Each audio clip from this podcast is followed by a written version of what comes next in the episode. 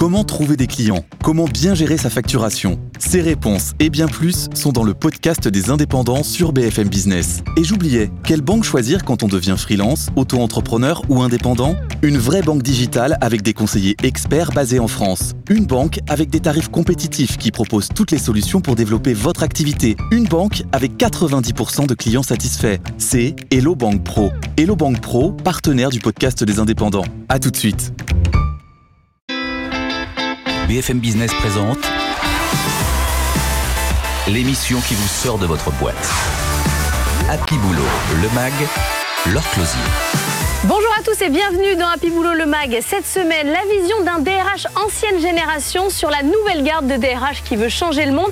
On sera avec Philippe Vivien, ancien DRH d'Areva et DG d'Alixio. Et puis, est-ce que c'est possible de faire carrière en même temps dans un couple? C'est la question qu'on va poser à Anne-Cécile Sarfati. Elle a écrit Nous réussirons ensemble. C'est déjà euh, plein d'espoir. Un nouveau label se lance sur le bien-être au travail. Est-ce qu'il y a vraiment la place sur le marché? C'est la question qu'on va poser à son fondateur Aurélien Hercule de Human.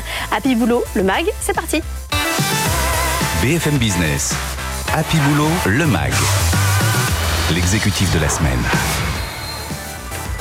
Et notre exécutif de la semaine, c'est Philippe Vivien, directeur général d'Alixio. Bonjour. Alixio, société de conseil en stratégie sociale fondée par Raymond Soubi, ancien DRH d'Aereva. Vous avez passé 27 euh, ans dans l'énergie. J'avais envie de vous entendre sur votre, votre vision de la nouvelle génération des DRH. On reçoit toutes les générations sur, sur ce plateau.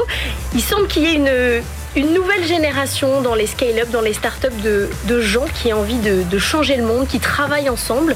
Quel est votre regard sur euh, ces nouveaux DRH Premier point, c'est qu'effectivement, il y a une vraie nouvelle génération de DRH et c'est très bien euh, parce qu'elle nous apporte ce qui probablement nous a manqué à nous, la génération d'avant, c'est-à-dire la capacité à être plus remuant, à prendre plus de risques, à être plus inclusif, plus intégratif.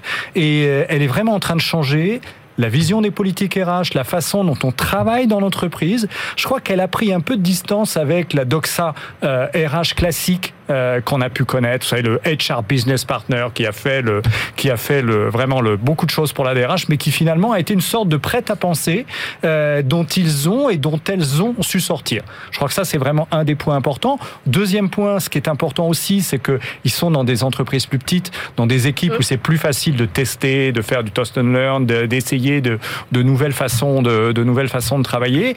Après, la vraie question, c'est, euh, je dirais, comment vont-ils je vais pas dire vieillir, mais grandir dans le cadre d'entreprises qui grandissent. Est-ce que la taille des entreprises va les rattraper, va les amener dans un système qui va être un système plus classique, ce qui est pas anormal non plus, parce que vous êtes obligé de mettre plus de règles quand vous êtes plus nombreux, ou est-ce qu'au contraire, ils vont réussir à maintenir une fonction RH extrêmement plastique dans une entreprise euh, beaucoup plus large? Ça va, je crois, pour eux être et pour elles être un vrai, une vraie question. Et il arrive aujourd'hui à avoir cette place stratégique au sein des entreprises. On s'est moqué un oh, peu des DRH sur les places des strapontins dans les assemblées générales je vais être très direct, qui prennent ces risques. Moi, j'ai toujours dit à mes petits camarades, take your risk. Et à un moment donné, si on n'est pas d'accord avec la, la vision qu'a l'entreprise de la, c'est pas de l'ADRH, mais de la gestion mm. des équipes, parce que c'est avant tout ça qui est important. Faut aller bosser ailleurs. Faut aller prendre d'autres risques dans une autre entreprise. Et ça, je crois que c'est vraiment un des éléments. Et on voit aujourd'hui d'ailleurs pas mal de DRH qui bougent d'entreprise en entreprise parce qu'ils vont chercher de nouvelles aventures. Ils vont chercher de nouveaux risques. Ils vont chercher de nouveaux contextes. Et ça, moi, je crois que c'est un élément, un élément important. Il y, a, il y a un sujet aussi qui a modifié la perception euh, qu'on a vis-à-vis des DRH, c'est qu'il y a beaucoup de non-DRH qui sont rentrés dans la fonction. Alors, est-ce que c'est bien, est-ce que c'est pas bien? C'est pas le débat, mais je crois que ça a apporté un autre regard que le regard classique qui était peut-être un peu trop tourné sur le légal, le syndical, le, le classique, les processus classiques qu'on pouvait mettre en place. Et moi, ce que je trouve vraiment passionnant aujourd'hui, c'est qu'on est un peu en train de déconstruire les deux, trois grandes théories sur le sujet. Enfin, il y a un monsieur qui a fait beaucoup pour la fonction Qui s'appelle Dave qui était le grand penseur des années 80. On est en train de déconstruire tout ça, on est en train de retravailler sur tout ça. Je crois que c'est un, c'est un vrai beau moment. Puis quand même, le Covid a montré que les DRH étaient utiles. Ah bah oui, c'est vrai. Faut pas l'oublier. Avant, on faisait des chroniques sur les fonctions support. Tiens, si on supprimait euh, tous les DRH, euh, aujourd'hui, personne ne parle de plus personne ne se pose la question. Tout le monde a compris que les RH sont montés au créneau, ont réussi à maintenir très souvent le comment dire le climat ouais. social, l'engagement des salariés dans l'entreprise. Ils ont été présents en permanence du confinement au reconfinement, au déconfinement et ainsi de suite. Et il y a beaucoup de choses qui ont changé. Et, et je crois que tout ce qui s'est passé là, au-delà de l'image qu'ont les salariés des DRH aujourd'hui, je pense, qui est modifiée tout ce, qui, tout ce que ça a permis en termes de travail hybride, en termes de digitalisation, faut surtout pas le perdre. Il faut, faut vraiment capitaliser là-dessus. Alors justement, vous dites en France, on, on a une capacité d'innovation euh, dans les RH. C'est quoi aujourd'hui pour vous? C'est euh, retravailler le code du travail, euh, repenser le travail hybride. C'est quoi l'innovation RH Ça, retravailler le code du travail. Le Un code du travail, il est ce qu'il est. Euh, on travaille avec. Oubliez pas quand même une chose en particulier dans les grandes entreprises, euh, par le dialogue social et par, ma- par accord majoritaire, on fait à peu près ce qu'on veut. En matière d'organisation du travail, on peut véritablement modifier complètement la donne. On Donc, peut faire du sur-mesure quasiment on peut avec l'activité. vraiment faire du sur-mesure. Et ça, je crois que c'est aussi un point important. Il faut que les dirigeants l'entendent, euh, qu'ils travaillent avec leur DRH pour faire du sur-mesure. Et c'est pas simplement on ne peut pas parce que Mais blablabla. il faut avoir un dialogue dans l'entreprise. Mais c'est évident. Et ce dialogue, et, et ce dialogue, il faut l'avoir quand tout va bien. Mm. On va pas simplement demander du dialogue quand euh, c'est chaud et quand la situation est compliquée. Donc ça, c'est vraiment le premier sujet. Deuxième sujet, c'est le travail hybride. Euh, c'est quoi travailler aujourd'hui dans une entreprise quand, euh, pour un certain nombre de DRH ou un certain nombre de salariés, ils ont mis presque un an à venir dans leur bureau. Euh, comment je m'intègre? Euh, Quels sont les codes de l'entreprise? Qu'est-ce qui est le, qu'est-ce qui est l'ADN de l'entreprise? Honnêtement, ça doit pas être facile d'être DRH aujourd'hui en rentrant dans une entreprise quand vous êtes allé dans votre bureau simplement trois mois, quatre mois, six mois après avoir été embauché. Euh, évidemment, on est en train de sortir de la crise, mais on voit bien que c'est des sujets qu'on se serait jamais, qu'on n'aurait jamais mis Oui. à l'agenda il y a quelques années et qui aujourd'hui sont devenus des sujets, je vais pas dire classiques. Mais là, ça repose la question de la compétence. C'est-à-dire que aujourd'hui, il y a des DRH qui sont, qui se révèlent être très compétents euh, pour la gestion du travail hybride, et puis il y a des gens qui n'étaient pas du tout prêts à ça et qui en Mais fait n'y arrivent pas. Mais c'est vrai. Et aujourd'hui, la compétence d'un DRH, du coup, c'est- quoi pour vous? Je pense que c'est la capacité à assembler justement des compétences différentes. C'est à, aller, ch- à oser aller chercher des compétences chez les uns et chez les autres et être capable de les assembler, de donner du sens à tout ça. C'est pas facile le travail hybride. Vous rencontrez trois personnes, ils vous donnent trois définitions différentes et, et si vous mettez une sorte d'échelle de j'aime un peu, beaucoup, passionnément, à la folie, pas du tout, vous aurez systématiquement des situations différentes. Parce que ma situation professionnelle est ce qu'elle est, ma situation personnelle est ce qu'elle est, et entre les deux, je sais pas bien faire, ou au contraire, c'est génial, ou au contraire, mon Dieu, qu'est-ce qu'on est bien au bureau parce que on peut travailler avec les, les copains. Ça veut les dire qu'il faut que le DRH descende un peu de son, son îlot de verre. C'est-à-dire Ah bah, qu'il faut qu'il connaisse les gens. Vous me dites, j'espère, aujourd'hui, un des, reproches qu'on fait au DRH, vraiment à celui qui est euh, en haut de la fonction, c'est de dire, je ne le connais pas, je ne sais pas qui c'est, elle ne m'a jamais parlé. Alors ça, je pense que c'est aussi un des éléments qui a été complètement modifié. Le nombre de Teams, le nombre de Zoom, le nombre de Webex, tout ce que vous voulez, de réunions qui ont été faites de cette façon-là, a permis une proximité absolue entre un DRH, mais n'importe quel manager, n'importe quel salarié, et des salariés qui sont à des dizaines de kilomètres, des centaines de kilomètres de lui. Alors que jusqu'à présent, c'est vrai, il avait tendance à voir bah, ceux qui étaient dans le même immeuble, dans la même tour, euh, et pas forcément ceux qui étaient très loin. Et je crois que si on est capable, et si les DRH, mais ce que je dis des DRH est vrai de toutes les fonctions, si les DRH sont capables de maintenir ce lien, même si c'est un lien à distance, ils vont être capables de créer de l'émotion avec des gens qui sont très loin d'eux. Euh, et ça, je crois que c'est vraiment un capital confiance qui est absolument unique. C'est pas simplement la note de service, le papier, de la, la note- la note d'organisation. Il faut qu'ils arrivent à incarner cette proximité. Et je suis d'accord avec vous, c'est très compliqué. C'est de l'intelligence émotionnelle. Est-ce que c'est ça que vous conseillez aujourd'hui euh, au DRH quand vous, puisque vous Oui, faites un travail de consultant Oui. désormais?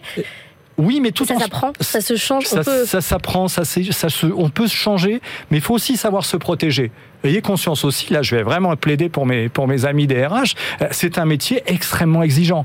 Euh, parce que comme vous le disiez, on, on- on est en contact avec à peu près, si on fait son boulot, on est en contact avec à peu près la totalité Hum. des salariés, euh, quels qu'ils soient en bonne forme, qu'ils Ouais. soient en mauvaise forme, ils ont des questions à poser. Et il faut aussi que le DRH sache se protéger et sache avoir ces deux centimètres au-dessus du sol malgré tout, qui font que toute la misère du monde, ils ne la prennent pas sur leurs épaules, tout en étant dans l'action et en trouvant des solutions en permanence pour les uns et pour les autres. Merci beaucoup Philippe Vivien, directeur général d'Alixio, d'être venu nous voir dans Happy Boulot le Mag. On va parler des carrières, des femmes, des hommes et des couples. BFM Business. Happy Boulot, le MAG. Better Together. Réussir sa vie de couple et sa carrière, ce n'est pas si simple. On est avec Anne-Cécile Sarfati, auteure de Nous réussirons ensemble. Bonjour, c'est pas si simple, mais c'est possible. Il y a des clés, on va en parler ensemble. Vous êtes dirigeante d'une société de conseil Actuali, vous êtes ancienne rédactrice en chef du magazine Elle. À quel moment vous avez décidé de vous intéresser aux problèmes d'argent? Alors, il n'y a pas que l'argent dans ce livre. Il y a toute la question de la conciliation du couple, de la famille et de la carrière, de l'homme comme de la femme. Donc, euh, j'ai créé les forums Elle Active qui étaient là pour promouvoir le travail des femmes, euh, justement pour aider les femmes à euh, atteindre l'égalité professionnelle avec les hommes.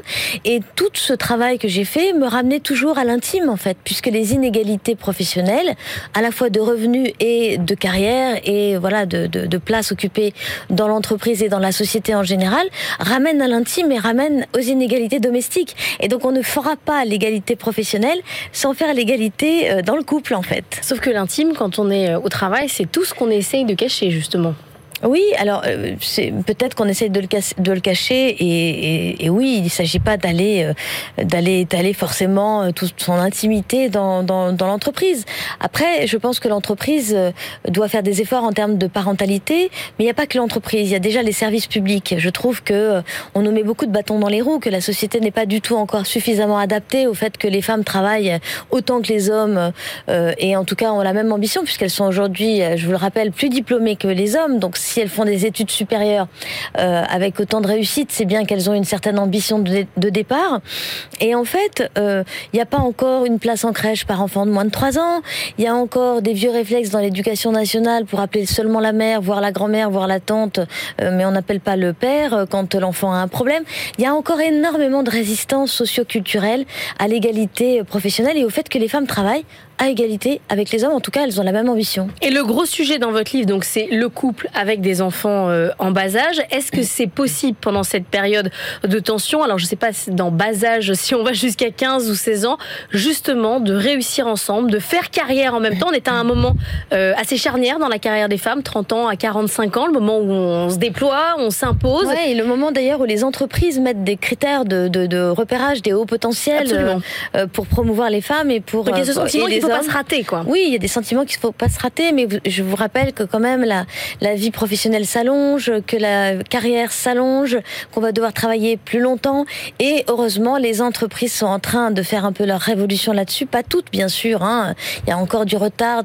Peut-être hum, que c'est plutôt les grands groupes qui évoluent là-dessus, mais en tout cas, on, re- on recule le repérage, l'âge- de repérage des hauts potentiels euh, et des managers potentiels à plus tard, parce que justement, on, le sait, on sait que bah, il y a la question de la de la construction de la famille au même moment et que ça, ça plombe de fait les femmes.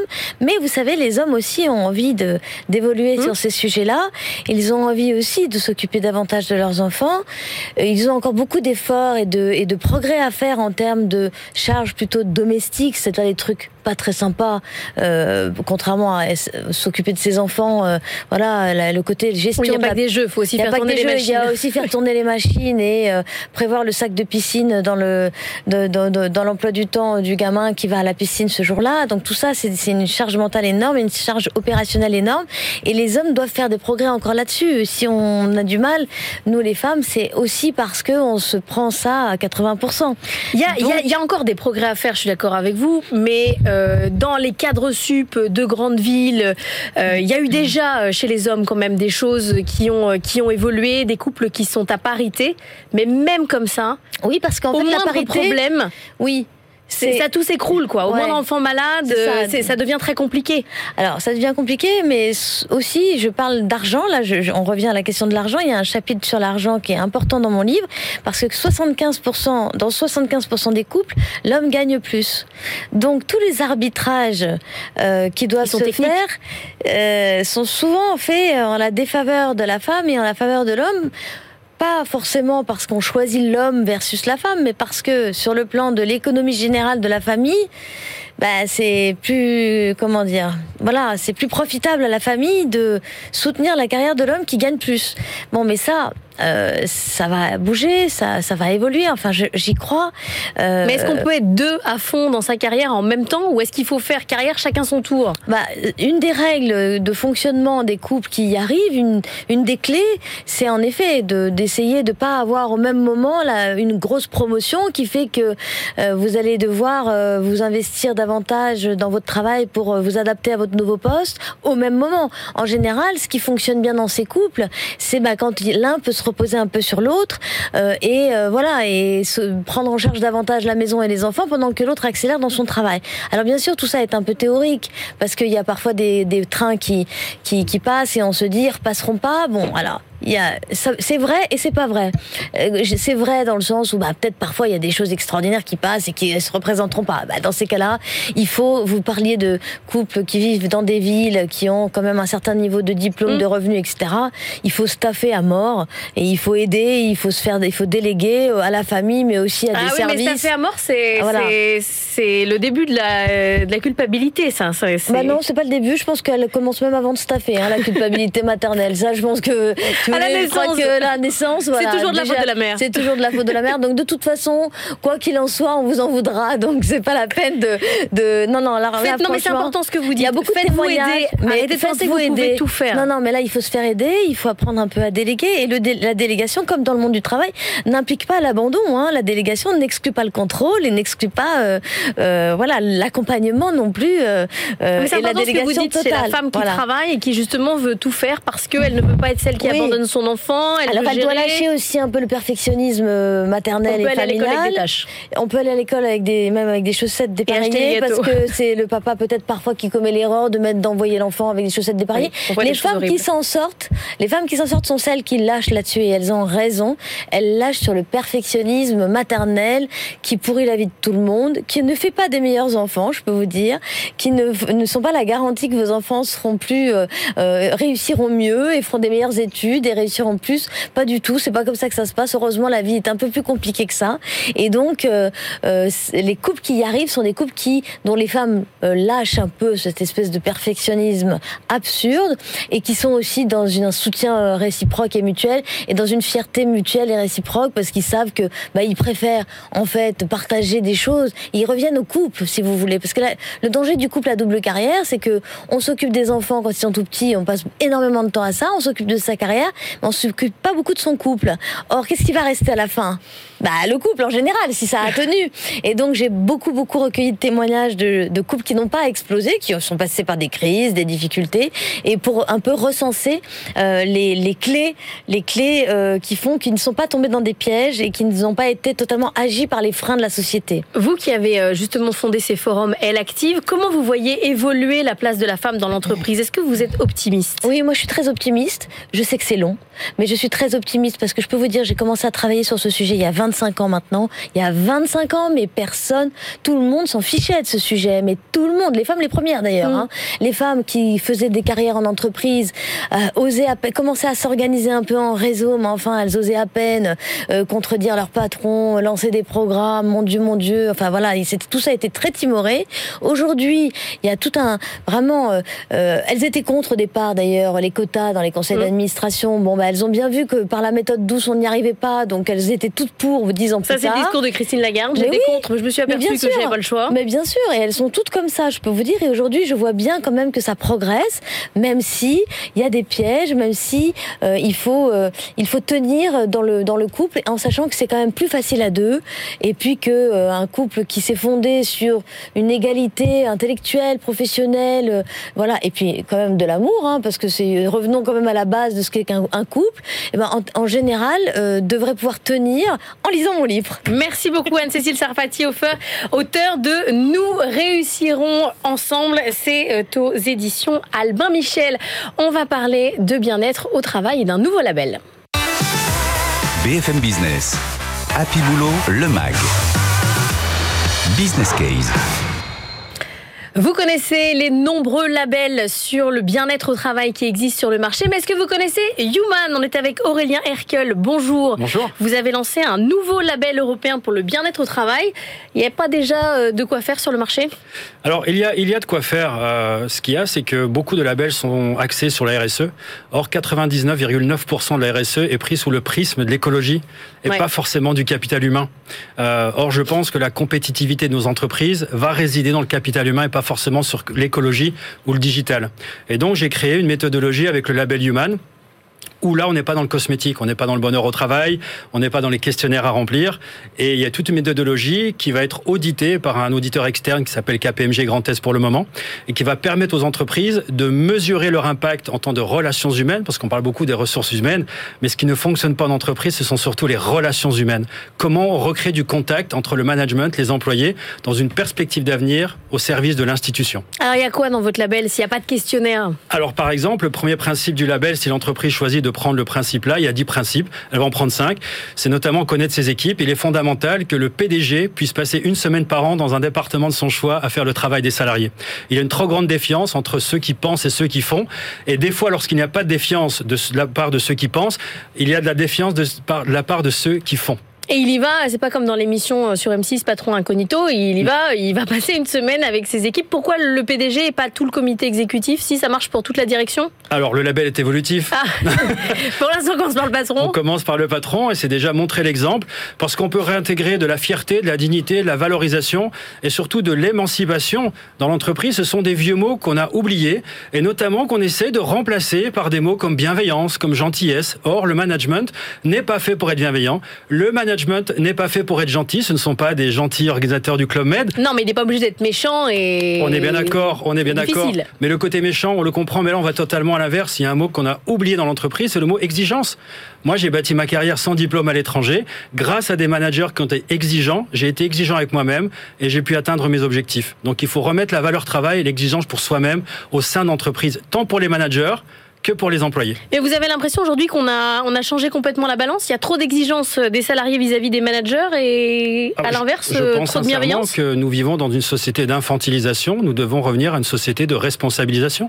Oui, je vois des entreprises qui se plient aux attentes de futurs employés parce qu'on le On voit. fait du cas par cas. Ben, on fait du cas par cas. Or, je pense que déjà, avant de recevoir, il faut donner dans la vie. Donc, avant d'attendre qu'on ait des toboggans et des baby-foot, il faut déjà qu'on puisse travailler. La valeur travail, est fondamentale en termes de compétitivité pour nos entreprises à l'échelle mondiale. Donc quand vous allez, euh, donc vous allez auditer euh, les entreprises, donc il y a cette idée que le patron ait passé une semaine avec ses salariés. Il y a, il y a quoi d'autre? Vous regardez quoi euh, Alors, dans le fonctionnement de l'entreprise? Alors, par exemple, le deuxième principe, c'est que chaque manager qui, aura minimum 3 à 5 personnes qui travaillent pour lui ou pour elle devra être évalué chaque année sur ses capacités humaines à gérer du personnel. Pourquoi je vous dis ça? Par exemple, dans mon expérience professionnelle, plus de 20 ans à l'étranger, j'avais toujours ces annual review, comme on dit, ces performances euh, qu'on voyait pour un bonus en fin d'année. Ouais. Mais moi, on m'a jamais demandé mon manager. Or, je pense qu'en France actuellement, et pas qu'en France, mais on a euh, substitué le rôle du manager à un rôle d'expert. Or, avoir un diplôme, être expert, ne veut pas forcément dire être un bon manager. Et je crois qu'on peut l'établir, notamment sur un système où on peut évaluer le taux d'absentéisme dans chaque département chaque Donc, année. la et aussi la rotation Et des la rotation, bien entendu, ça départs. joue. Et on peut savoir se voir Ça, aussi. c'est des KPI. Enfin, on voit, on voit Ce bien. sont euh, des KPIs justes et concrets. Par contre, ce qu'on peut voir aussi, c'est qu'on a de très bons managers, mais des employés qui ne veulent pas le travailler non plus. Faut pas être, faut avoir de tabou là-dessus. Donc voilà, je pense que c'est un travail d'équipe. Comme je disais, le slogan de Human, le talent est important, la passion primordiale, l'entourage crucial. La plus grosse, euh, le, plus, le plus gros reproche qu'on fait au, au- au label de bien-être, c'est d'être payant, de vendre derrière du, du service Oui. euh, à l'entreprise. Ça fonctionne comment, euh, Human? Alors le label Human, lorsqu'une entreprise différent des autres labels, attention, qui ont certainement leur valeur ajoutée. Une entreprise qui demande le label Human va mettre en place 5 et 10 principes. Et ils seront audités par KPMG Grand Est pour le moment, euh, entre 6 mois et 1 an, suivant la maturité et le nombre de salariés. Il n'y a aucune transaction financière entre l'auditeur et l'audité, et Human n'a aucune influence sur l'obtention ou non du label pour l'entreprise qui a demandé le label. Donc vous faites quoi? Vous faites de, de l'apport euh, de, pour KPMG et... je fais de l'apport pour KPMG et en même temps, c'est une méthodologie qui fonctionne. Euh, notamment, il y a une entreprise qui est la première entreprise à s'être engagée. Vous avez un premier client. Un premier client, exactement. un sous-client, du coup. c'est un client qui s'appelle Vogélis, qui est un bailleur social du Grand Est, qui était déjà un peu human avant d'être human, on va dire ça comme ça. Et puis les premiers audits vont avoir lieu en décembre et ça marche très très bien.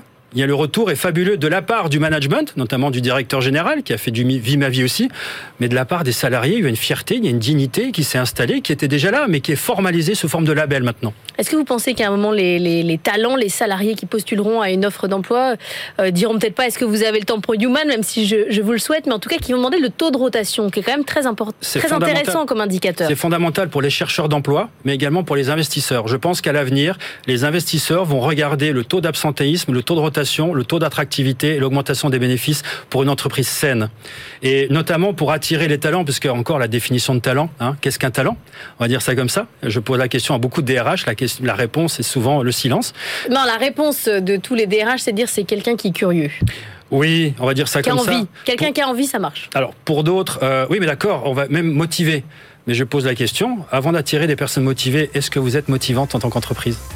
Eh écoutez, on l'espère. Merci beaucoup Aurélien Herkel d'être venu nous voir. Vous avez écrit Human, promesse d'une croissance réussie. C'est chez Renaissance du livre et vous créez donc ce nouveau label européen sur le bien-être. C'est la fin d'Happy Boulot, le mag. On se retrouve la semaine prochaine sur BFM Business. Je vous souhaite un excellent week-end. BFM Business, Happy Boulot, le mag. L'émission qui vous sort de votre boîte.